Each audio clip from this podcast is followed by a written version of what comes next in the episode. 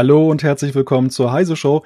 Das hier nennt sich smarte Steckdose, wobei so smart empfindet man die bislang gar nicht. Die braucht eine spezielle App auf dem Smartphone, damit man sie bedienen kann. Und mit dem plattformübergreifenden Nutzen ist es häufig auch so eine Sache. Man muss ja beim Kauf schon gucken, hat man das richtige System? Ist es HomeKit? Ist es das Google-System oder das Amazon-System? Alles ziemlich verwirrend, aber Abhilfe naht. Sie nennt sich Matter und genau darüber wollen wir sprechen. Auch vor allem über die Frage, ob diese Abhilfe denn wirklich kommt oder ob es nur ein schönes Versprechen ist. Jetzt in der Heise Show das Thema Smart Home und Matter. Aber bevor hier die Lichter erstmal ausgehen, kurz ein paar Worte unseres Sponsoren. Finanzentscheidungen im Unternehmen müssen mit kühlem Kopf getroffen werden. Workday liefert Ihnen hierzu sämtliche Unternehmensdaten, damit Ihre Entscheidungen auf Fakten basieren. Workday, das Finanz-HR- und Planungssystem für eine Welt im Wandel.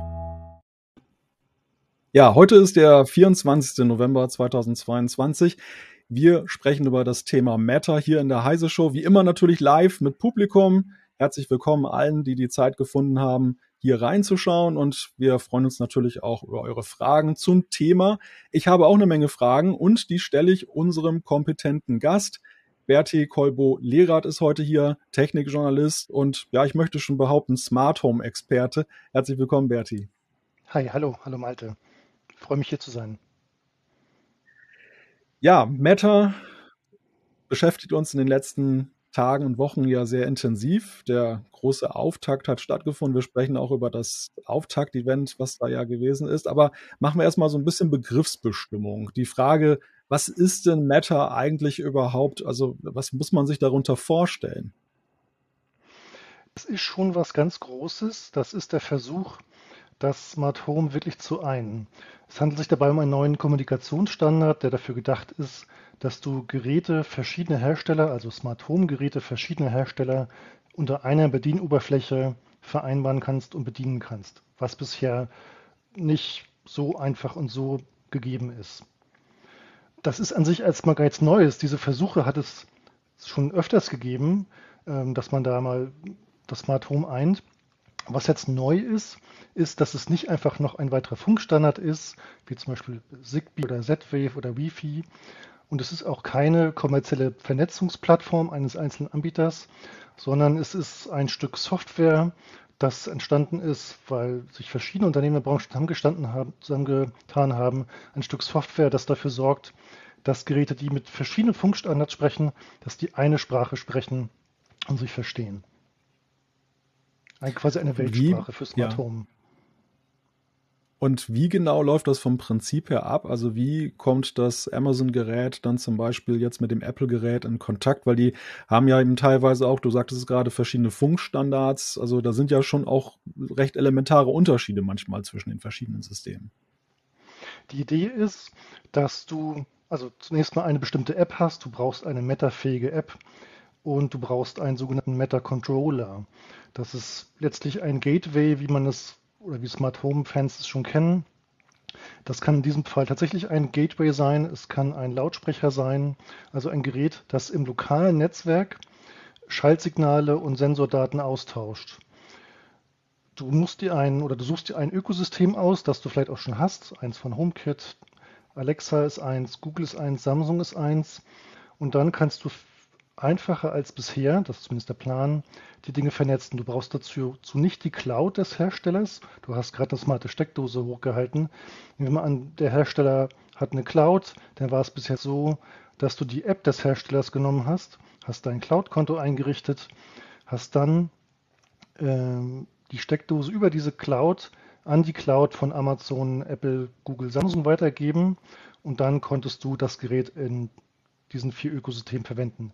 Jetzt wird es so sein, mhm. dass du die Hersteller-Cloud nicht mehr brauchst, sondern dass du das Gerät einfach in der Alexa, Google, Amazon, Samsung App anmeldest und dann mit allen anderen Geräten verwenden kannst. Also du sparst dir eine Cloud, ähm, die Schaltsignale werden lokal ausgetauscht äh, und es kommt weniger darauf an, welche Funkstandards das Gerät spricht. Also es sind zwei mögliche, Thread und Wi-Fi oder wenn es ein anderer Funkstandard ist, dann kannst du ein Gateway des Herstellers nehmen, das per LAN-Kabel mit dem Router verknüpft ist. Dann geht es auch. Das beantwortet ja schon die Frage, die hier auch im Chat gestellt wurde, und zwar ist Meta mit den bisherigen Standards wie Zigbee, Z-Wave und anderen abwärtskompatibel, also wird er in der Industrie schon verwendet. Auch dazu noch dann die Frage, wie das mit, vielleicht noch gleich anknüpfen, dann können wir das eben zusammenfassen, mhm. wie das mit äh, Home, Homematic IP ist. Denn die haben ja einen ganz eigenen Funkstandard, mhm. schreibt Fred Feuerstein. Das sind total berechtigte Fragen, die, ich die sich alle gestellt haben. Ähm, nativ, wie gesagt, Wi-Fi und Thread, ist das nicht vorhanden, brauchst du ein LAN-Gateway. Und dann ist, sind auch grundsätzlich Zigbee und Z-Wave-Komponenten äh, kompatibel, weil das LAN-Gateway als Meta-Bridge dient. Das können auch alle anderen Funkstandards sein. Theoretisch mhm. könnte es auch der Pumatic IP-Funkstandard sein, Funkstandard sein, aber jetzt der Haken, der Hersteller dieses Gateways oder des, des Geräts, der muss natürlich auch Meta unterstützen und muss äh, den Meta-Code in seine Software integriert haben. Viele Hersteller tun das schon. Homatic IP hat sich noch nicht dazu geäußert. Auf deren Homepage ist zu lesen, dass sie das Thema beobachten, was er für so ein abwartendes Verhalten spricht. Aber es gibt noch keine Anzeichen, dass Homatic IP sich in absehbarer Zeit an Meta beteiligt. Also Homatic IP in diesem Speziellfall, diesem Speziellfall bleibt außen vor. Also ein Standard macht noch keine große Änderung, wenn die Hersteller nicht ihn dann auch implementieren. Nochmal einen Schritt zurück. Ähm, wir, wir sprachen ja schon jetzt, oder du hast gerade schon Thread angesprochen, ein Begriff, der ja oft ja in, in Tatunion, möchte ich schon fast sagen, mit Meta häufig genannt wird. Ähm, vielleicht kannst du uns da noch kurz einen Überblick geben, was es, was es da, welche Rolle Thread genau spielt im Zusammenhang mit Meta. Das ist wirklich eine gute Frage, weil der, dieser Begriff geistert so in der Smart Home Welt, aber ist äh, ein bisschen nebulös für viele. Tatsächlich ist er auch noch nicht lange geläufig, vielleicht seit ein, zwei Jahren. Eigentlich ist es schlicht und ergreifend ein neuer Funkstandard, so wie es meinetwegen Zigbee oder Thread auch, äh, Zigbee oder Wi-Fi auch ist. Ähm, der wurde ins Leben gerufen, weil er viele Versprechen erfüllen soll, die andere auch tun. Er soll energiesparsam sein, er soll ein Mesh-Netzwerk aufbauen, wie Zigbee meinetwegen. Äh, und was noch wichtig ist, er soll keine eigene Bridge brauchen, so wie, wie es zum Beispiel Wi-Fi auch nicht braucht. Kleiner Haken, eine, eine bestimmte Schaltzentrale, die Thread-Netzwerk, die Thread-Geräte in einem Thread-Netzwerk managt, brauchst du schon. Das kann aber zum Beispiel im Nebenjob von einem Smart Speaker erledigt werden, wie dem HomePod Mini, der auch Thread hat. Das ist Thread. Thread ist also ein Funkstandard und er ist nicht gleichzusetzen mit Meta, aber mhm weil Meta ihn auserkoren hat als einen der kompatiblen Funkstandards, kriegt er jetzt sehr viel mehr Bedeutung. Und er hat auch ein paar Vorzüge, ähm, ist durchaus ein respektabler Funkstandard, der jetzt aber, wie gesagt, erst durch das Meta-Thema wirklich an Bedeutung erlangt hat und hochgespült wurde. Wobei du ja einen konkreten Vorteil ja schon benannt hast.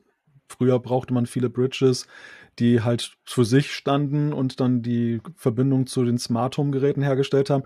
Jetzt kann man auch eben so ein Gerät wie beispielsweise jetzt den HomePod Mini, das Apple TV, aber es gibt ja auch allerhand andere, wahrscheinlich auch in Zukunft, ähm, dann einfach mitnutzen. Also man hat im Prinzip einen Verbraucher, der sowieso ja meistens dann auf Standby ist und der macht, der erledigt diese Aufgabe noch mit.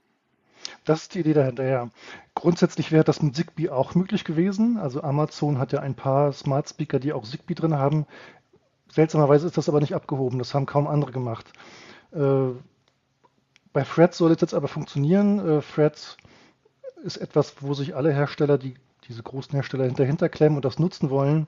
Es hat, hängt also auch ein bisschen mit dem Rückhalt zusammen, mit, dem, mit der Unterstützung der Hersteller. Und bei Thread scheint das zu funktionieren. Ähm, da sehe ich eine Zukunft. Und genau wie du sagst, da die Idee ist, dass du sozusagen ein Gerät, das du sowieso schon hast, eben als Schaltzentrale verwendest und nicht noch zig andere hast. Ob das in der Realität so schnell passiert, ist tatsächlich aber wieder in Frage gestellt worden. Ich habe auf dem Event in Amsterdam, auf das wir gleich noch genauer zu sprechen kommen, mitbekommen, dass es bis jetzt noch nicht möglich ist, dass ein Thread-Netzwerk von Amazon und ein Thread-Netzwerk von Apple miteinander reden. Das würde mhm. also in dem Fall bedeuten, so wie es jetzt ist, dass du tatsächlich einen Smart Speaker von Amazon brauchst und einen von, von Google und einen von Apple, um äh, die Thread-Geräte zu managen es ist zu erwarten, dass sich das noch gibt. Ähm, am, an Thread wird ja auch fleißig weiterentwickelt, parallel zu Meta. Also da gibt es auch Versionsnummern 1.0, 1.3 und es ist zu hoffen, dass das in Kürze behoben wird. Aber es ist tatsächlich eine Baustelle noch. Also bleiben uns die Parallelwelten, die wir gewohnt sind im Smart Home-Bereich, zumindest da noch ein Stück weit er, dann erhalten. Wir sind gerade noch in der Übergangsphase, es passiert gerade ganz viel und ähm, tatsächlich können diese ganzen Versprechen in aller, also in nächster Nähe noch nicht erfüllt werden. Die arbeiten aber alle gerade dran. Äh, und gehe davon aus, dass im ersten Halbjahr 2023, dass da die gröbsten Baustellen behoben sind und dass wir da auch schon etliche Meta-Geräte haben, sodass man das Thema auch wirklich ausprobieren kann. Also es geht jetzt los, aber es dauert noch ein bisschen. Das ist eine der Erkenntnisse, die ich auch gezogen habe aus der bisherigen Recherche. Meine nächste Frage darf man eigentlich bei vielen Sachen gar nicht stellen, denn häufig sind es ja Marketingbegriffe, die da sind und die vor allem schön klingen sollen oder funktionell klingen sollen. Aber ich habe mich das jetzt bei Meta auch schon des Öfteren gefragt, woher kommt eigentlich der Name? Also ich habe bislang noch keine Erklärung dafür finden können im Netz. Weißt, weißt du da möglicherweise mehr? Da sind wir tatsächlich schon zwei. Ähm, das ist etwas, was nicht mitkommuniziert wird. Also ich spreche natürlich mit vielen Herstellern. Ich habe auch mit der zuständigen Organisation gesprochen, die sich um Meta kümmert. Und das gar nicht Teil des Gesprächs. Die haben sich das vermutlich mal überlegt, was das heißen soll, aber das geben sie nicht weiter. Und es ist quasi der Fantasie überlassen der, der Nutzer, was das bedeutet. Also Matter ist ja ein, ein Begriff aus dem Englischen, der steht für Materie. Und man kann jetzt mutmaßen, dass es dafür, dass es die Materie sein soll, die alles zusammenhält. Ähm, das gleiche ist bei Fred gegeben. Auch bei Fred wird nicht wirklich kommuniziert, was es, wofür es stehen. Also es wird kommuniziert, was das Nutzenversprechen sein soll, aber nicht, was es bedeutet. Und man kann aber auch da vermuten, dass Threads, weil es ja Faden heißt auf Englisch, den roten Faden darstellen soll, der sozusagen, der sich als roter Faden durch das Smart Home fädelt und sozusagen alles auf eine Schnur fädelt und zusammenhalten soll. Ich hätte jetzt ja vermutet, dass es so im Sinne von Does it matter, ne? Es betrifft eigentlich jeden, dass es vielleicht in die Richtung auch gehen könnte. Ja, das, das, klar, das ist das Potenzial für Wortspiele ist gegeben. Ich glaube, also ich frage mich, ob die das mitgedacht haben, dass, dass man da ja auch negative Wortspiele bilden kann, ne? nach dem Motto, äh, it doesn't matter. Ähm, ja. ja. aber wenn sie, wenn sie das be, be, bedacht haben, dann haben sie das zumindest ignoriert oder als äh, geringfügiger eingeschätzt. Äh, vielleicht zu den Vorteilen. Oder schon das ist ja auch schon kurz, das ist der Vorteil, ne? Das sind kurze ein, ein bis zweisilbige Wörter. Ja gut, ich meine, knackiger Begriff ist es ja durchaus. Ne? Also mhm. er sieht ja auch ästhetisch aus und so. Und ja, deshalb ist es letztendlich die, die Frage nach Marketingbegriffen oder solchen äh, beschreibenden Begriffen ist halt manchmal schwierig, denn auch namhafte Hersteller denken sich ja allzu oft nicht allzu viel dabei oder denken sich schon eine Menge dabei, aber nichts, was jetzt irgendwie logisch und sinnhaft ist. Auch so Nummerierungen von Geräten, wir kennen das, die sind ja manchmal ein bisschen irre. Also den Begriff Meta finde ich tatsächlich auch gar nicht so attraktiv. Ich glaube, gerade deutsche Nutzer werden Schwierigkeiten haben, damit irgendwas zu assoziieren. Ne? Also die Idee hinter einem Marketingbegriff ist ja auch oft, dass er schon mit Assoziationen aufgeladen ist. Und im Englischen mag das funktionieren, im Deutschen nicht so gut. Da muss man halt drüber hinwegsehen. Und ich meine, der Vorteil ist, dass du sozusagen jenseits der emotionalen Assoziation dann eben auch vielleicht eher auf die technischen Funktionen und auf die Nutzenversprechen achtest, der dahinter steht. Kommen wir nochmal konkret auf die Frage zu sprechen, was, was haben denn die Nutzer davon? Also wir haben es jetzt auch schon so ein bisschen umrissen, aber das ist ja eigentlich so der Punkt, warum ist eigentlich Meta so erstrebenswert? Warum schreiben so viele Technikjournalisten gerade davon? Ähm, wie wird das unsere User Experience denn im Smart Home verändern, konkret? Meta dockt ähm, an eine sehr große Baustelle im Smart Home an. Es gibt ja schon für fast alle Anwendungsbereiche im Smart Home Geräte. Nur bis jetzt ist es so, dass im Extremfall, dass du für jedes einzelne Gerät eine App brauchst und die nicht zusammen bedienen kannst. Und das ist absolut nicht erstrebenswert, weil dann hast du mehr äh, Bedienaufwand als Komfortvorteil durch die Geräte. Das Ziel sollte also sein, dass die Geräte entweder sich über eine Oberfläche bedienen lassen, über einen Sprachassistenten bedienen lassen oder dass sie vielleicht sogar sich selbst miteinander unterhalten, sprich Sensordaten austauschen und dann automatisch sich ein- und ausschalten, wenn sie gebraucht werden. Das ist so im Smart Home in, bisher nicht möglich oder zumindest nicht so einfach möglich, weil es so viele Hersteller gibt und auch so viele Funkstandards und so viele Vernetzungsplattformen, dass es Teil der Recherche sein muss bei, bei der Kaufentscheidung, was eigentlich mit was, mit was zusammenpasst. Und wenn das Ziel ist, alles soll mit allem zusammenpassen, dann brauchen wir eine Lösung, die das auch wirklich ermöglicht. Es gab schon mehrfach den Anspruch von, von solchen Lösungen, das auch zu schaffen, hat bis jetzt nicht geklappt und Meta ist ein neuer Anlauf, der dir halt erleichtern soll, dass du, wenn du dir Smart Home Geräte kaufst, dass du weißt, okay, dieses Gerät kann Meta, also kann ich das auch auf jeden Fall mit meinem Wunschsystem und mit anderen Meta-Geräten äh, verwenden. Das ist das Versprechen dahinter. Zweites Versprechen, was nicht so ja, Entschuldigung. Ja, bitte. Hm? Okay, ein zweites Nein, Versprechen, erst. was immer noch mitschwingt ist oder was, was auch stark gemacht wird, ist, ähm, bisher war es vor allem die Cloud-Infrastruktur der verschiedenen Anbieter, die die Nahtstelle gebildet hat, damit alles miteinander, alles mit einem funktioniert. Das ist zum einen schlecht für die Privatsphäre, weil dann sehr viele Daten in die Cloud fließen und zu so vielen Herstellern, dass du kaum noch äh, einen Überblick behältst, wo deine Daten hingehen. Das andere ist, dass du natürlich abhängig bist von einer funktionierenden Verbindung und von funktionierenden Cloud-Servern. Meta verspricht, dass das alles im lokalen Heimnetz ausgetauscht wird, also die Schaltbefehle ein, aus und auch die Sensordaten, also wie warm ist es, sodass du eben nicht den Cloud-Kontakt brauchst, damit es funktioniert. Du bist also unabhängiger von der Cloud äh, und vom Internet. Wobei zu bedenken ist, komplett ohne Cloud geht es bis jetzt noch nicht, weil Hersteller wie Amazon, Google, Samsung, Apple für ihre Bedienoberflächen oder ihre Ökosysteme ja immer selbst eine eigene Cloud brauchen. Was wegfällt, sind die ganzen vielen anderen Clouds der einzelnen Hersteller. Die wirst du nicht zwingend mehr brauchen. Also einfache Kaufentscheidung, weniger Cloud-Abhängigkeit. Das sind für mich die wesentlichen Nutzenversprechen, die sich äh, durch mehr ergeben. Ja, das klingt ja auf jeden Fall schon mal nach sehr guten Argumenten, wie ich finde.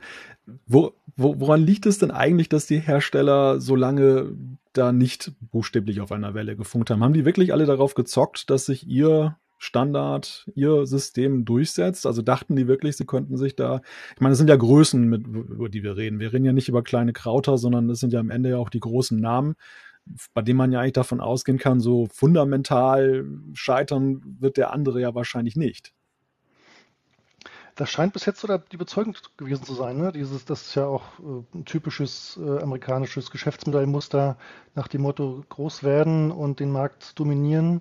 Und das haben die alle offenbar vermutet. Ne? Also wenn wir jetzt an die großen Tech-Giganten aus den USA denken und auch viele Hersteller aus Europa haben das auch offenbar geglaubt, ne? dass sie sich, dass sie einfach es irgendwann schaffen können, genügend Durchhaltevermögen und genügend Kapital im Hintergrund, dass sie den Markt dominieren und alle anderen Wettbewerber so weit verdrängt haben, dass es also egal ist, ob es noch andere gibt oder nicht. Und dass du sowieso dann nur deren System verwendest, von denen die es noch gibt. Jetzt hat sich aber gezeigt, also das Smart wächst, das Interesse steigt. Immer mehr Leute haben solche Geräte, aber trotzdem hebt das nicht so ab, nicht mit diesen Wachstumsraten, wie sie das alle wohl erhofft haben. Und ich weiß nicht, ob es ein Schlüsselerlebnis gab, aber offenbar, also es gab offensichtlich die Erkenntnis, wir können nur alle gemeinsam wachsen, wenn wir uns zusammentun. Ähm, der Markt ist, oder das Potenzial des Marktes und das Interesse der Nutzer ist groß genug, dass wir alle wachsen können, dass wir alle genug Geld verdienen können, wenn wir uns einigen und nicht gegeneinander arbeiten. Äh, das heißt natürlich nicht, dass jetzt alle äh, ihre eigenen Interessen aufgeben. Es wird äh, so eine Mischung aus Kooperation, und, und äh, Konkurrenz geben. Aber ja, ähm, das ist das, was ich höre und das ist das, was ich auch überzeugend finde. Offenbar gab es ein Einsehen, wir müssen irgendwie zumindest eine gemeinsame Basis schaffen, äh, dass damit nicht mehr so fragmentiert ist, nicht mehr so kleinteilig ist wie bisher, dass wir die Nutzer nicht durch diese Verwirrung und Komplexität abhalten, die Produkte zu kaufen. Das ist also tatsächlich überzeugend. Ähm, dass ja.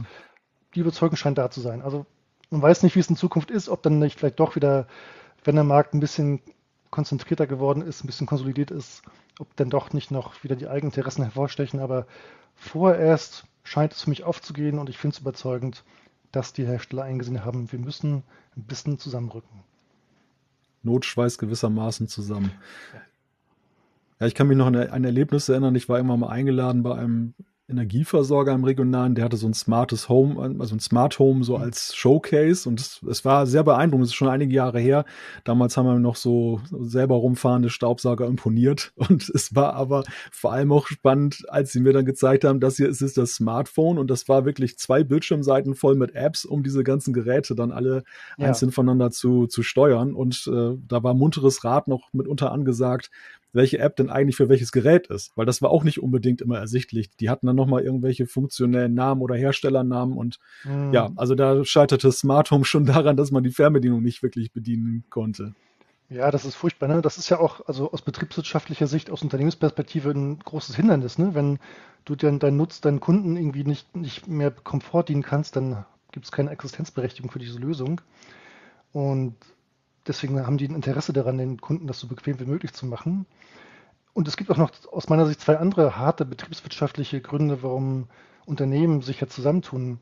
Zum einen gibt es kaum andere Wachstumsbereiche. Also in den letzten 10, 15 Jahren war das Smartphone ja ein großer Wachstumstreiber für alles Mögliche. Das hat sich aber so langsam auf so ein Plateau angesiedelt. Das ist ja zum Brot- und Buttergeschäft geworden. Während Smart Home ein Bereich ist, der wächst.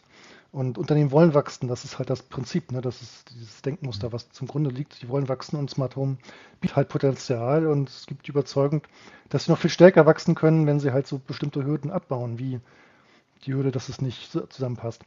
Ein anderes Ding ist, dass die einzelnen Hersteller auch davon profitieren können, wenn ihre Systeme mit anderen Systemen besser kompatibel werden, denn fundamental ist es so, dass kein Hersteller alle Anwendungsfälle abdecken kann. Es ist nicht möglich, dass ein Hersteller hunderte Geräte äh, entwickelt und vertreibt. Das heißt, es muss schon so sein oder es wird so sein, dass es immer verschiedene Hersteller gibt und das ist dieser sogenannte Netzwerkeffekt. Du hast was davon, wenn du deinen Kunden mehr bieten kannst, ohne selbst viel dazu, viel dazu beizutragen. Ne? Also du musst nicht hm. selbst 200 Geräte entwickeln, um deinen Kunden die Möglichkeit zu geben, 200 Geräte zu nutzen. Das sind für mich so zwei Aspekte, die sozusagen auch, da kann man sozusagen auch tatsächlich mit dem harten betriebswirtschaftlichen Anreiz argumentieren, warum es für Unternehmen interessant ist, sich an Meta beteiligen. Hm. Ich habe jetzt gleich mal zwei Fachfragen aus dem Chat, die ich gerne äh, dir an dich weitergeben würde. Und zwar ist das das eine, ich, da schreibt ein Nutzer oder ein Zuschauer, welche Ansätze gibt es, dass ich ein System habe, bei dem nichts über Server geht und äh, wo ich sicher gehen kann, dass, oder welche Ansätze gibt dass ich ein Server System habe, bei dem, bei dem nichts über Server geht und wo ich sicher gehen kann, dass das System auch in zehn Jahren noch laufen kann. Also ein bisschen angerissen haben wir es ja schon so. Die, die Unabhängigkeit von Hersteller-Clouds ist gegeben.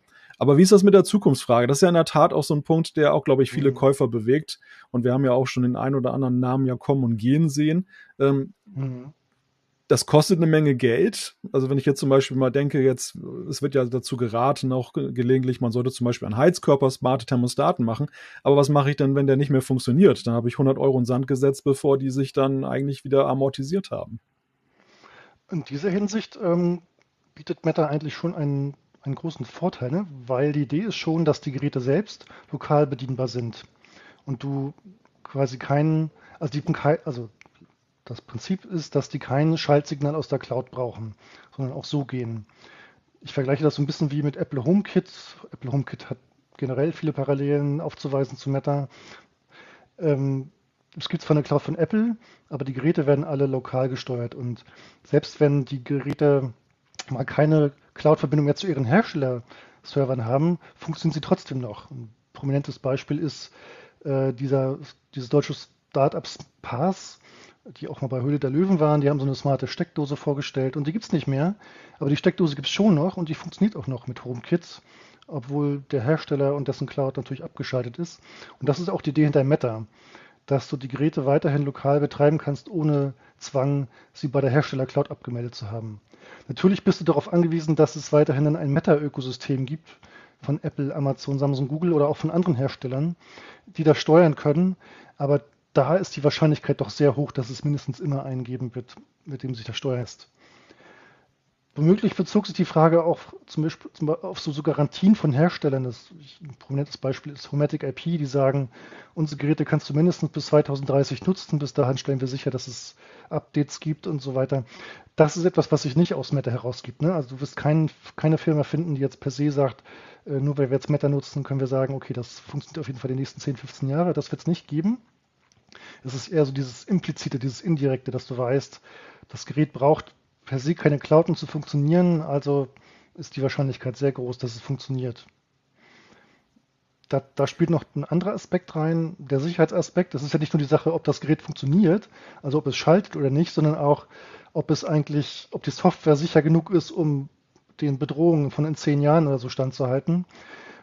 Das kann so natürlich zwar keiner sagen, aber Meta hat eine interessante Sicherheitsarchitektur Also sehr viel mehr als andere Systeme oder andere Standards wird Sicherheit gleich mitgedacht. Und es ist so, dass die alle, da wird mit Zertifikaten gearbeitet. Die Geräte haben äh, unverfälschliche und, und, eindeutige Zertifikatsnummern, die immer abgeglichen werden mit einer Blockchain-Datenbank, sodass auch von der Datenbank her nichts verfälscht werden kann. Und die Idee dahinter ist, dass ich nur offizielle Meta-Geräte einwählen kann, ein Meta-Netzwerk, und dass es nicht möglich ist, Schadcode auf ein Meta-Gerät zu spielen und das so zu manipulieren, um sich mit zweifelhaften Gründen ein Meta-Netzwerk einzuwählen. Und das ist ein Prinzip, was auch noch in mutmaßlichen zehn Jahren funktionieren wird. Hm. Also sozusagen, das ist das, sozusagen, da gibt es erstmal kein Einfallstor für, für Schadcode vom Prinzip her.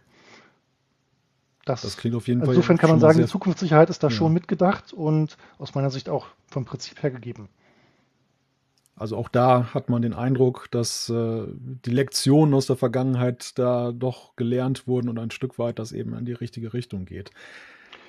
Dann die Frage von Mario Fliegel, warum sollte es Open Hub überflüssig machen können? Eine sehr spezielle hm. Frage, kann man. ja, legitime Frage. Also es gibt ja viele Fans äh, von, von Open Source Systemen wie Open Hub, IoT Broker, äh, IO Broker, und auch Home Assistant, wo du wirklich den sozusagen custom-made, eine eigene Schaltzentrale auf dem Raspi oder sonst eine andere Hardware spielst und alles unter Kontrolle hast. Der Einsatzzweck, der bleibt durchaus gegeben. Du hast halt natürlich weiterhin viel mehr Kontrolle als bei einem kommerziellen System, denn Meta wird natürlich weiterhin von kommerziellen Herstellern ähm, betrieben. Du hast also viel mehr Möglichkeiten, auch durch Skripte, durch, durch äh, durch, durch äh, maßgeschneiderte Automationen das zu steuern und bist im Idealfall ja überhaupt nicht von der Cloud abhängig. Also weil, wie mhm. gesagt, irgendwie eine Cloud wird bis jetzt, stand jetzt immer dabei sein und wenn du Open Hub oder IO Broker oder so nutzt, dann brauchst du per se erstmal gar keine Cloud. Und warum weiterhin Open Hub auch interessant ist, ähm, du kannst ja auch Geräte damit verbinden, die du selbst flashst mit alternativen Softwares. Das wird bei Meta gar nicht gehen also das ist zumindest meine Prognose, weil Meta ja gerade darauf setzt, dass ähm, nur zertifizierte Geräte mit spezifischen Kennnummern äh, angemeldet werden können. Das heißt, so Custom Flash, äh, Flash Firmwares, das wird nicht gehen. Ähm, da werden Open Source Systeme wichtig bleiben.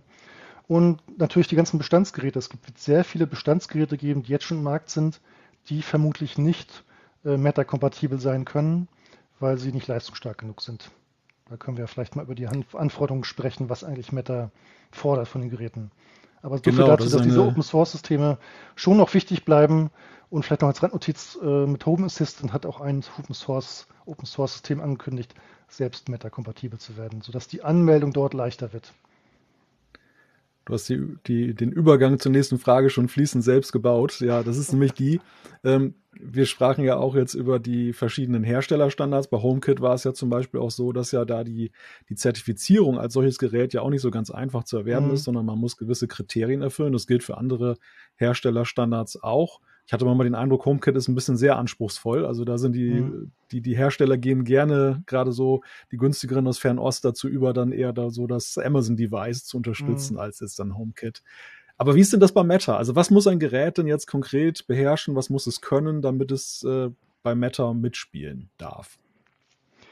Das ist eine extrem gute Frage, auf die ich keine leichte Antwort habe, keine einfache Antwort, weil das ein bisschen nebulös ist. Also offiziell heißt es, dass zunächst mal das Gerät muss mit einem IP-basierten oder Übertragungsstandard kompatibel sein. IP-basiert heißt entweder Wi-Fi oder Thread oder über ein LAN-Gateway verbunden sein. Viel mehr sagen die nicht, ähm, was aber natürlich irgendwie, also nicht alles sein kann. Ne? Es muss auch noch irgendwie ja, Hardware-Anforderungen geben, weil auf diesen Geräten muss Code laufen, Metacode und der braucht natürlich auch Ressourcen.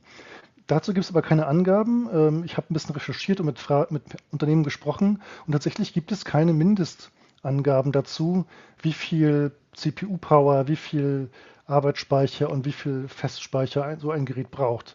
Also ein paar Kilobyte oder ein paar Megabyte brauchen die schon immer, äh, generell fürs Schaltsignal des Smart Home. Aber wie viel die jetzt hier brauchen, da gibt es keine Mindestangaben und es ist so ein bisschen Trial and Error. Die Hersteller merken gerade, dass sie das so ein bisschen selbst für sich austüfteln müssen, wie viel RAM und wie viel Flash-Speicher ihre Chips brauchen. Ähm, und es hängt wie auch nicht nur davon ab, ob die das, ob die Hardware gut ist, sondern ob die Hersteller es auch hinkriegen, diesen Metacode ressourcensparend anzupassen. Das ist tatsächlich so ein bisschen Try and Error. Ist das gegeben, also kann, kann das Gerät mit Meta funken und kann es auch den Metacode ausführen, dann braucht es noch ein offizielles Zertifikat oder eine Zertifizierung, um bei Meta mitspielen zu dürfen. Und da gibt es eine zentrale Stelle, das ist die Connectivity Standards Alliance, eine Organisation in den USA, die im Auftrag aller Meta-Mitstreiter äh, diese Prüfung oder diesen Standard mitentwickelt hat, ihn verwaltet, ihn managt äh, und die, da, die die entsprechenden Instruktionen auch an Prüfinstitute weitergeht und diese Zertifikate dann verwaltet und auch veröffentlicht. Das heißt also, du brauchst ein mhm. Zertifikat. Ähm, das, das kostet auch ein bisschen was. Allerdings es gibt keine echten Lizenzgebühren. Es sind eher so Kosten, um die, den Zertifizierungsprozess zu bezahlen. Aber was ist das gegeben? Funkstandard, Hardware reicht, äh, Software läuft drauf, Zertifikat ist da. Dann äh, ist das Meta-Gerät metafähig. Leider kann man diese ganzen Sachen äh, gar nicht so richtig rausfinden, mitunter als Nutzer.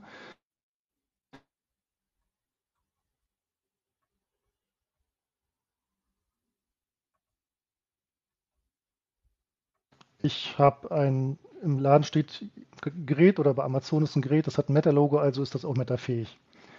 Ähm, wie das gehen soll bei Geräten, die schon im Umlauf sind, das weiß man nicht. Die werden natürlich keinen Logo drauf haben. Da muss man dann selbst recherchieren, so kann mein Gerät Meta. Das wird der Hersteller dann aber schon aus eigenem Interesse ziemlich stark kommunizieren, ob das geht oder nicht. Sprechen wir gleich mal darüber, ähm, wer das denn schon in Aussicht gestellt hat oder wo man damit rechnen kann. Aber da würde ich ganz gerne hier nochmal einen kurzen Break machen, denn wir müssen kurz oder wir wollen kurz eben einen Werbespot einspielen. Finanzentscheidungen im Unternehmen müssen mit kühlem Kopf getroffen werden. Workday liefert Ihnen hierzu sämtliche Unternehmensdaten, damit Ihre Entscheidungen auf Fakten basieren. Workday, das Finanz-HR- und Planungssystem für eine Welt im Wandel. Ja, willkommen zurück zum zweiten Teil unserer Heise Show zum Thema Meta. Ich hatte ja vorhin ja schon diese Steckdose in die Kamera gehalten und so wie mir geht es wahrscheinlich viel. Man hat wahrscheinlich schon allerhand Geräte, wenn man sich für Smart Home interessiert, zu Hause und fragt sich jetzt, muss ich alles neu kaufen oder wird mir der Hersteller vielleicht auch ein Update bereitstellen, mit dem ich diese Steckdose, dieses Smart Home Gerät aktualisieren kann? Gibt es denn da schon größ im größeren Umfang Zusagen von den Herstellern und ja, wer, wer ist denn dabei? Also wie, wie halten die das denn? Tatsächlich eine der kniffligsten Fragen überhaupt. Brauche ich alles neu oder muss ich alles, ähm, also brauche ich alles neu oder kann ich alte Dinge auch nehmen? Und die Antwort darauf ist teils, teils. Es gibt schon einige Hersteller, die äh, sich zu Meta bekannt haben. Ähm, was das aber dann heißt, ich habe mich dazu bekannt, da gibt es verschiedene Abstufungen. Es gibt einige Hersteller, die sagen einfach nur, wir wollen irgendwann bei Meta mitmachen. Und es gibt dann viel weniger Hersteller, die sagen, ähm, wir bringen auf jeden Fall neue Geräte oder aktualisieren alte Geräte. Es wird da verschiedene Strategien geben. Ähm, vielleicht bleibe ich erstmal bei den Marken. Es gibt durchaus einige relevante Marken, die schon gesagt haben, wir machen da mit. Ähm, zum Beispiel Philips Hue als wichtigster Lichthersteller, als Marktführer. Ähm, kleinere Hersteller sind Eve, ähm, IKEA wird mitmachen, Nanoleaf wird mitmachen, ein Hersteller namens Ubisys wird mitmachen, Bosch hat gesagt, dass sie mitmachen. Es gibt ganz, durchaus ganz viele. Ähm, da kann man sich durchaus daran orientieren, was auf der, auf der CSA-Webseite, also der Connectivity Standards Alliance Webseite steht. Ähm, was es aber jetzt konkret bedeutet, wann sie kommen und womit sie kommen, das sind noch ganz andere Fragen. Da gibt es bis jetzt, ich sag mal, vielleicht ein Dutzend Hersteller, die gesagt haben, wir bringen auf jeden Fall im Laufe des Jahres äh, oder im Laufe des Jahres 2023 Technik raus, die Meta-kompatibel ist. Und auch da gibt es zwei unterschiedliche Ansätze. Zum einen gibt es Hersteller wie Philips Hue oder Ubisys oder Weiser oder IKEA, die haben Zigbee Gateways und brauchen dann auch bloß das Zigbee Gateway zu aktualisieren, um eine, eine, Film, eine Firmware mit Meta-Support.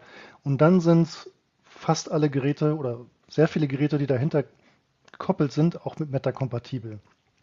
Andere Hersteller wie Eve, die direkt Thread-Geräte rausbringen, die haben Firmware-Updates in Planung und wollen jetzt Mitte Dezember äh, Firmware-Updates auf die FAT-Geräte spielen, sodass auch da die Geräte Meta-kompatibel sind. Und dann gibt es einige andere Hersteller, wie zum Beispiel äh, Nuki oder Nanoleaf oder auch der Schlosshersteller Yale, die, nicht, die sich dafür entschieden haben, nicht alte Geräte abzudaten, sondern die wollen neue Geräte bringen, weil die alten offenbar nicht die Anforderungen erfüllen können für Meta. Die Zeitpunkte, wann das alles passieren soll, das ist sehr disparat. Ähm, ein Hersteller ein deutscher Hersteller namens Ubisys, der will jetzt schon im November noch kommen. Also das ist jetzt hat sozusagen noch eine Woche Zeit, um dieses Time, Timing zu halten. Mitte Dezember will, will Amazon loslegen, will wollen Eve loslegen und der große Schwung eigentlich an Herstellern will ein Vierteljahr 2023 loslegen.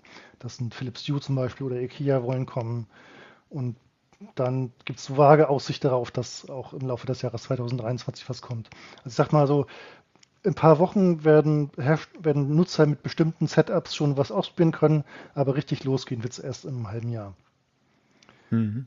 Ähm, Und gab es ja. Eine, ich, ja dann, ein, das bin ich doch noch ergänzen. Äh, für deutsche Nutzer ist ganz wichtig, dass AVM, also der Fritzbox-Hersteller, der hat sich auch dazu ah, bekannt. Der will im Laufe des Jahres 2023 Fritzboxen Meta-kompatibel machen. Sprich, dann kannst du die ganzen Geräte, die an der Fritzbox hängen, wie diese äh, Fritz-Deck Heizkörperthermostate, oder Steckdosen, die kannst du dann auch an Meta weitergeben, was bisher so nicht oder nur sehr schwierig möglich war. Also gerade das in HomeKit einzubinden war eine Bastelsache und Amazon und Google war auch eher so eine Enthusiastengeschichte. Das wird da viel einfacher sein. Also es gibt durchaus relevante Marken, die mitmachen, aber man muss da immer sehr genau hingucken, wann passiert was und äh, was passiert da eigentlich. Also da bleibt es beim alten Smart Home. Interessierte müssen schon genau auf die Etiketten ja. gucken, beziehungsweise auf die Hersteller-Websites. Ganz du hast vorhin schon erwähnt, es gab ja dieses Launch-Event in Amsterdam. Du hast mhm. ja für uns auch davon berichtet. Was für ein genau, für ein Event war denn das? Also wen hast du da getroffen? Was, was hast du dort vorgefunden? Das war ein, eine Veranstaltung in Amsterdam, die als großes, als großer Marktstart angekündigt war. Ähm, und da waren, ach, vielleicht ein Dutzend oder mehr Hersteller, die auch als mit ihrem Namen aufgetreten sind und die sozusagen einzeln ihre News und ihre Pläne bekannt gegeben haben. Das Interessante war, ich dachte, das wird jetzt wirklich ein ganz großer Aufschlag, wo zentral gesagt wird, so, es gibt jetzt zu dem Zeitpunkt so viele hundert Geräte und los geht's. Leider war das ein bisschen ernüchternd. Es war alles, es war alles sehr dezentral. Die Hersteller haben unterschiedliche Pressemitteilung rausgeschickt, haben äh, jeder für sich äh, Pressegespräche vereinbart und haben sozusagen nicht mit einer Stimme gesprochen. Das war ein bisschen verwirrend und hat nicht ganz meinen Erwartungen gesprochen. Im Nachhinein muss ich sagen, okay, das ist aber auch vielleicht gar nicht so schlimm, weil es geht ja nicht darum, dass es jetzt eine gemeinsame Plattform gibt, äh, eine kommerzielle Plattform von einem Anbieter, sondern es soll ja weiterhin möglich sein, dass die Hersteller durchaus ihr eigenes Ding machen, nur eben äh, auf einer gemeinsamen Basis. Das war für mich aber ein bisschen ernüchternd, weil äh, genau wie Nutzer muss auch ich als Journalist äh, mir doch sehr kleinteilig die Informationen zusammensuchen und um so ein äh, wirklich überblicksartiges Bild zu zeichnen, äh, bedarf es einer großen Detailrecherche. Da würde ich mich freuen, auch aus Nutzersicht, wenn die Hersteller doch da noch vielleicht eine zentralere Anlaufstelle bieten würden. Es gibt keine wirkliche Webquelle, keine offizielle Webquelle, wo man mal nachgucken kann, was ist Meta genau, was wird es für Meta-Geräte geben. Natürlich gibt es die CSA-Webseite, also von der Connectivity Distance Alliance, die ist aber sehr auf die Fachwelt ausgerichtet, nur auf Englisch. Und diese Liste von zertifizierten Geräten, die ist sehr rudimentär und bietet sehr viele technische Angaben, die Branchenkenner interessieren, aber die jetzt nicht für die Kaufentscheidung relevant sind. Also da möchte ich eine Lanze brechen für einen Journalistenkollegen, Frank Oliver Grün, der hat sozusagen aus, aus beruflichem Interesse diese Webseite meta-smarthome.de aufgesetzt und pflegt dort eine selbst erstellte Datenbank auf Basis von Ankündigungen von Herstellern. Und das ist auch für mich eine interessante Infoquelle. Und was schade daran ist, dass es tatsächlich so eine, eine selbst erstellte, eine, eine Enthusiastenquelle braucht, äh, eine semi-professionelle, eine professionelle Quelle, aber keine offizielle Herstellerquelle die dich darüber informiert, was eigentlich Meta äh, jetzt konkret bringen wird in nächster Zeit. Aber war vielleicht diese Veranstaltung, so wie du sie vorgefunden hast, auch beispielgebend dafür, wie die Hersteller so miteinander umgehen? Also ist das vielleicht auch so, womit wir rechnen müssen, ist, sagen wir, der gemeinste, der kleinste gemeinsame Nenner, der dann sozusagen da dann doch angestrebt wird und nicht den, den, der große Schulterschluss?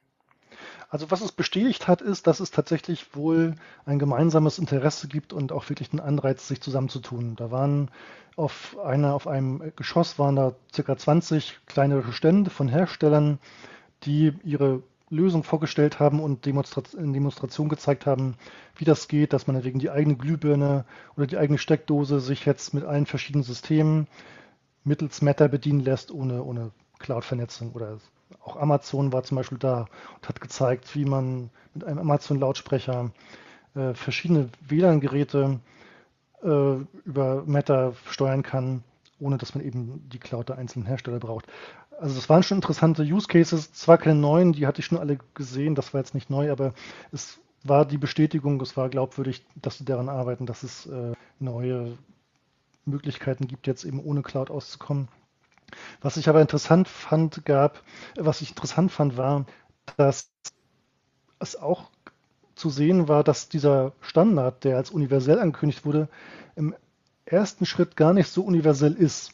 Bleiben wir beim Beispiel Amazon. Man könnte ja meinen, dass die alle Geräte, die es so gibt für Meta, dass die auch alle Geräte ansteuern.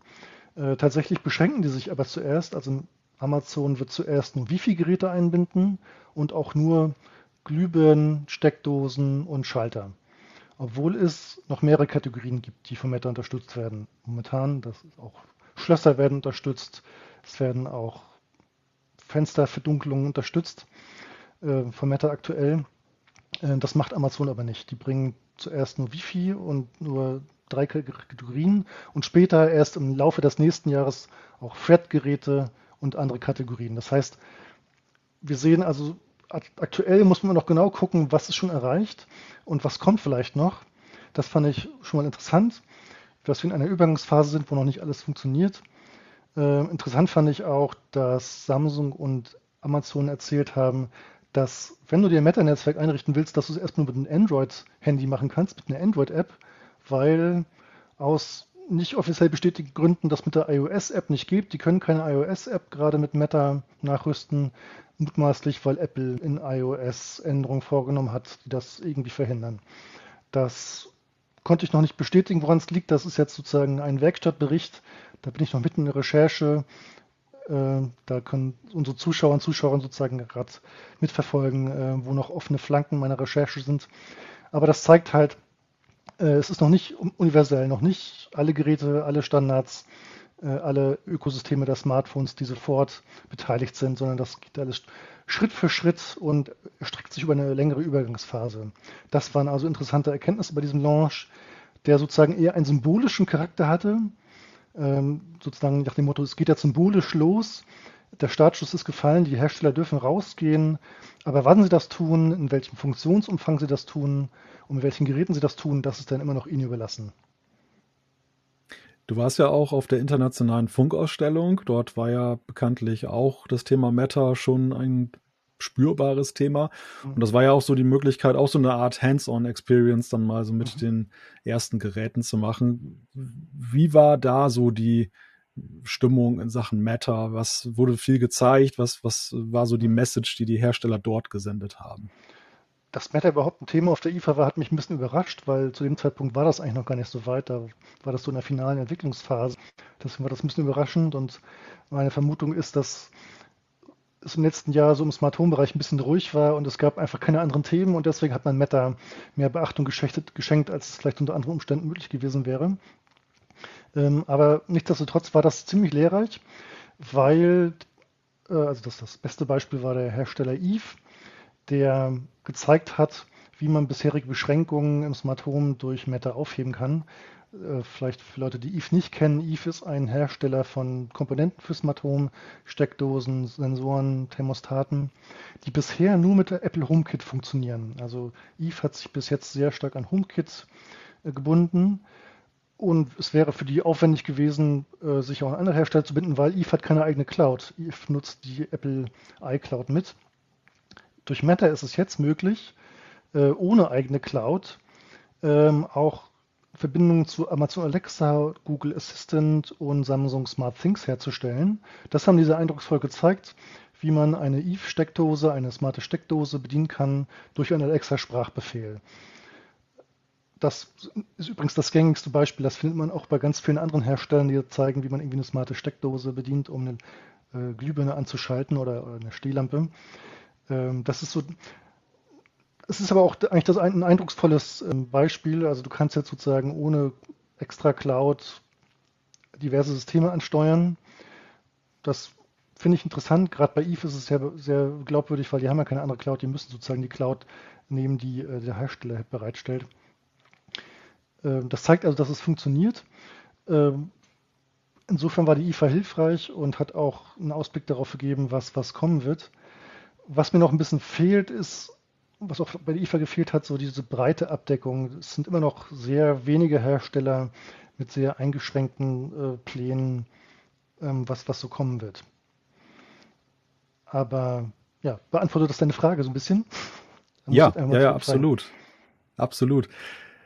Ja, ich würde auch gleich zur nächsten Frage dann äh, überleiten wollen. Du hast ja auf Twitter geschrieben, ähm, mit Blick auf einige Hersteller, die hatten Werbeversprechen abgegeben. Also Meta ist ja jetzt so ein Begriff, der durch das Smart Home ja mhm. dann das Thema Smart Home positiv besetzen wird. Und natürlich sind viele geneigt, ja auch dann zu sagen, hey, dieses Etikett, das kleben wir mhm. uns jetzt auch einfach mal auf. Ob zu Recht oder zu Unrecht, das ist die andere Frage. Und da hattest du auf Twitter so eine Kritik geschrieben, äh, da ging es immer um eine Cloud-to-Cloud-Plattform, die auch irgendwie mit Meta in Verbindung gebracht werden wollte ist denn vorgebeugt, dass da ein Namenschaos äh, vermieden wird? Also ich meine, wir haben jetzt ja festgestellt, genau hingucken muss man ja eh schon, aber mhm. äh, kann es da noch weitere Verwirrung geben? Also Schindluder kann man mit dem Begriff nicht treiben. Wo Meta mhm. draufsteht, muss auch Meta drin sein. Äh, wenn du kein Zertifikat hast, dann darfst du Meta oder äh, Meta nicht werben und dann erfüllt das Meta auch die Standards nicht.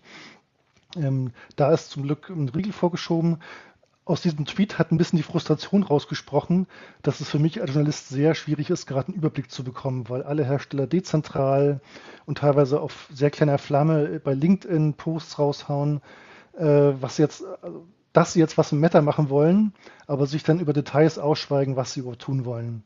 Was mich zu diesem speziellen Tweet motiviert hat, war die Tatsache, dass die Deutsche Telekom bekannt gegeben hat, dass sie Meta machen wollen, also dass sie bei Meta mitmachen wollen, und zwar mit ihrer Vernetzungsplattform Magenta zu Hause. Das ist eine Plattform, die zwar früher auf Hardware basiert hat, also sprich, da gab es eine Schaltzentrale, die alles gesteuert hat, und das wäre auch prima geeignet, um Meta darauf laufen zu lassen. Jetzt haben die aber seit ungefähr einem Jahr oder so einen Schwenk, dass die, Meta zu, dass die Magenta Zuhause-Plattform vor allem Cloud-to-Cloud basiert ist. Also dass wir die Clouds der Hersteller in den Vordergrund rücken. Und das ist etwas, was noch nicht geht. Also Meta ist nicht dafür gedacht für Cloud-to-Cloud. Das ist ja genau das Gegenteil geplant. Ähm, deswegen habe ich auch nachgefragt und äh, dann hat die Telekom auch gesagt, ja, dann wir bringen nochmal eine neue Schaltzentrale, damit das auch mit Meta klappt. Aber das war Kontext, den sie nicht geliefert haben in dieser Ankündigung. Und deswegen wäre es für Nutzer, die sich nicht weiter damit auseinandergesetzt haben, total verwirrend äh, und wäre vielleicht sogar kontraproduktiv, weil du kannst nur unter sehr bestimmten Umständen eben mit Meta was anfangen. Sprich, es muss alles hardwarebasiert sein. Cloud-to-Cloud -Cloud geht nicht. Und ähm, das würde ich auch gerne noch ergänzen. Meta funktioniert bis jetzt vor allem oder vorerst nur bei bestimmten Gerätekategorien noch nicht, bei allen Geräten, die es im Smart Home gibt sondern nur bei äh, Glühbirnen, bei, bei Schaltern, bei Steckdosen, bei Thermostaten, Fensterverdunklung und bei Bridges und zum Beispiel noch nicht bei Staubsaugern. Das noch am Rande. Aber vor allem brauchst du mhm. immer ein lokales Gateway, im, im Sinn, also eine, einen Meta-Controller, der ein der ein, ein Lautsprecher sein kann oder auch eine normale Schaltzentrale. Und wenn du das nicht hast, dann ist das irgendwie eine, eine Nebelkerze, die da geworfen wurde. Und das ärgert mich halt, wenn, wenn Hersteller jetzt irgendwie einfach nur sagen, wir machen Meta, ohne weitere Details zu geben, wie das eigentlich gehen soll. Und wenn dann noch die Infrastruktur oder das Produkt, das sie gerade anbieten, per se nicht kompatibel ist mit Meta in dieser Form, dann ist das eine Nebelkerze die verwirrt, die zusätzlich verwirrt und das ärgert mich, weil Meta ja eigentlich Verwirrung äh, entwirren soll und Komplexität reduzieren soll und nicht noch zusätzlich Verwirrung stiften soll. Es ist ja deutlich geworden, so, wo die Nutzer ihren Nutzen haben durch die Verbesserung durch Meta. Ähm, wie ist da, wie siehst du das mit Blick auf die Hersteller, beziehungsweise auch die großen Systeme, Betriebssystemhersteller wie Apple, Google und so weiter? Ich habe ja so den Eindruck, jetzt auch in, im Vorgriff auf diese Veränderungen, die da kommen, Apple hat ja zum Beispiel seine Home-App ja nochmal renoviert, hat sie mhm. umgebaut, ähm, gut, die einen sagen zum Besseren, die anderen sagen zum Schlechteren, aber grundsätzlich, äh, man hat, es, es, es sind Vorbereitungen, die darauf zielen, mehr Überblick zu schaffen, weil man eben auch mit mehr Geräten wahrscheinlich rechnet. Mhm. Was ich mir so gedacht habe, ist die, ist das vielleicht auch so ein Anschub, dass jetzt, weil man eben auf einer Wellenlänge künftig immer mehr unterwegs ist, dass man mehr Energie darauf verwendet, eben auch durch das System, also sag ich mal, durch die Steuerung jetzt bei Apple zu überzeugen. Bislang konnten sie da recht gelassen sein. Wer sich für einmal für HomeKit entschieden hat, der war ja nun mehr oder weniger in diesem Ecosystem verhaftet. Jetzt ist es ja künftig so, dass ähm, Apple ja auch ein bisschen drum kämpfen muss, dass ich sie weiterhin zu meiner Steuerzentrale auserkoren habe und nicht dann zu den anderen wechsle. Was, du sprichst es halt den Bedienkomfort an, der immer auch zwar ein weicher Faktor ist, aber ein wichtiger Faktor dafür, für welches System ich mich entscheide. Und ja, ich gebe dir recht. Ähm, das Prinzip, das Meta zugrunde liegt, zugrunde liegt, dass man sich jetzt öffnet, das schafft natürlich die Möglichkeit für Nutzer, mehr Wahlfreiheit zu haben. Insofern gibt es da auf jeden Fall einen Anreiz, äh, dass die Hersteller ihre Bedienoberflächen mal aufmotzen und die Bedienung erleichtern. Ähm, das liegt auf jeden Fall implizit zugrunde und ich denke, dass das auch möglicherweise ein Anreiz für Apple war, das mit iOS 16 so umzusetzen, die Home-App aufzu, aufzupolieren. Ich glaube aber auch, dass es nicht nur per se an Meta lag, sondern oder per se an dieser Öffnungsgeschichte und dass das Meta die, die Kooperation fördert und die Wahlfreiheit, sondern vor allem auch, dass Meta jetzt, dass alle auf Meta hingearbeitet haben und dass das ganze Thema jetzt dem Smart Home Markt so ein, eine Aufmerksamkeit verschafft, dass Hersteller äh, einfach sehen, okay, da ist jetzt gerade ein Momentum, da ist jetzt gerade Bewegung und, und Dynamik, da lohnt es sich ja zu investieren und deswegen nutzen wir jetzt die, die Chance oder nutzen wir jetzt diese Gelegenheit, auch unsere App aufzupolieren. Also da sind, glaube ich, so zwei Momente. Zum einen, ja, äh, wir müssen sozusagen jetzt auch qualitativ mehr machen, um der Konkurrenz standzuhalten, aber auch der Zeitpunkt ist gerade günstig. Das sind so zwei Momente. Ähm, ja. Wer hatte, wer hatte nach deiner Ansicht nach als Nutzer eigentlich am meisten davon? Das ist ja auch noch so eine Frage. So die Antwort, deine mögliche Antwort zeichnet sich für mich schon so ein bisschen ab, aber ich frage trotzdem nochmal dezidiert nach. Das ist ähm, die Frage aller Fragen. Was habe ich eigentlich davon? Ne? Also die, die Nutzenversprechen habe ich ja genannt. Es soll einfacher werden, es soll weniger cloudabhängig werden. Aber die Frage ist, was ist eigentlich für, für Nutzer die jetzt schon ganz viele Geräte haben und ein System haben und sich damit eingelebt haben. Und da würde ich sagen, ad hoc ändert sich für die wenig. Also wenn du ein, wenn du ein funktionierendes System hast, dann nutzt es weiter. Äh, da hast du jetzt, ich sage jetzt mal auf Sicht von einem Jahr oder so wenig, wenig Vorteile, weil es bringt da nichts, dass du irgendwie alle Geräte abmeldest und dann nochmal neu anmeldest, nur weil sie jetzt können. Ähm, wo es was bringt oder wo es Vorteile bringt, ist, wenn du ein Nutzer bist, der ein ganz spezifisches Setup hast wenn du vor allem ein Apple Home-Nutzer bist, der also ein System nutzt, für das vergleichsweise wenig Geräte gab, dann wirst du davon profitieren, weil durch Meta werden viel mehr Geräte für Apple HomeKit verfügbar sein, die es bis jetzt nicht waren. Umgekehrt gibt es in wenigen Fällen Hersteller, die sich an eine Auswahl der gängigen Ökosysteme gebunden haben und jetzt die Möglichkeit haben, durch Meta für viel mehr Ökosystemen Zugang zu haben. Also Beispiel ist wieder Eve, dieser Apple Home-spezifische Hersteller, der äh, jetzt auf einen Schlag auch zu Amazon Alexa und Google Assistant äh, kompatibel sein wird. Das also sozusagen Apple Home ist generell etwas, äh, generell ein System, das davon profitiert. Es wird auch sicherlich künftig noch viele andere kleinere Hersteller geben, die äh, günstige Geräte rausbringen werden und sich gar nicht so sehr um die Software kümmern müssen, weil Meta schafft ja schon die, die Verbindung zu einer Bedien-App wie Apple Home. Und Nutzer haben dann die Möglichkeit, eben auch günstige Geräte zu kaufen, die äh, günstig sein können, weil Hersteller weniger in die Software investieren müssen. Da ist, diese Nutzer haben also, also preisorientierte Nutzer werden also sehr viel davon haben und Nutzer, die bis jetzt auf kleinere Nischenlösungen setzen oder auf Hersteller setzen, die noch nicht alle Ökosysteme abdecken. Das sind die Nutzer, die am meisten profitieren. Zum Abschluss würde ich ganz gerne nochmal die Glaskugel bemühen und zwar die Frage, ja, nach dem Standard ist ja vor dem Standard. Äh, es wird ja wahrscheinlich schon daran getüftelt, wie Meta weiterentwickelt werden kann. Du hast die Gerätekategorien genannt als mhm. ein großes Thema. Gibt es noch weitere Tendenzen, die sich da schon abzeichnen, wie es mit dem Meta-Standard weitergeht, also wie die nächste Versionsnummer dann, dann aussehen könnte? Wir sind ja jetzt bei Version 1.0 und auf dem Launch-Event in Amsterdam wurde klar herausgestellt, dass die da schon massiv an der nächsten Versionsnummer arbeiten, 1.1 oder was auch immer, und dass sie vermutlich sogar, also, also sie planen halbjährlich Updates zu bringen und Updates heißt in, de, in der Form, dass der Standard mehr Geräte unterstützt und mehr Funktionen.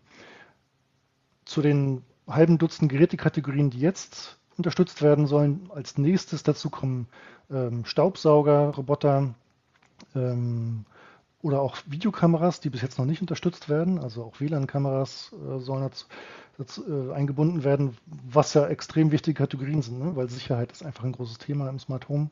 Das ist geplant. Äh, darüber hinaus ist wenig bekannt. Es ist nur zu hoffen, dass auch andere Baustellen angegangen werden, denn was Meta ja noch nicht tut, ist die Automatisierung und den Fernzugriff ermöglichen. Gerade weil es jetzt ja nicht cloud-basiert ist, ähm, ist Fernzugriff ein Thema, also das Bedienen von unterwegs etwas, was weiterhin über die Hersteller-Clouds gehen muss. Deswegen werden die Apps ja auch nicht überflüssig komplett.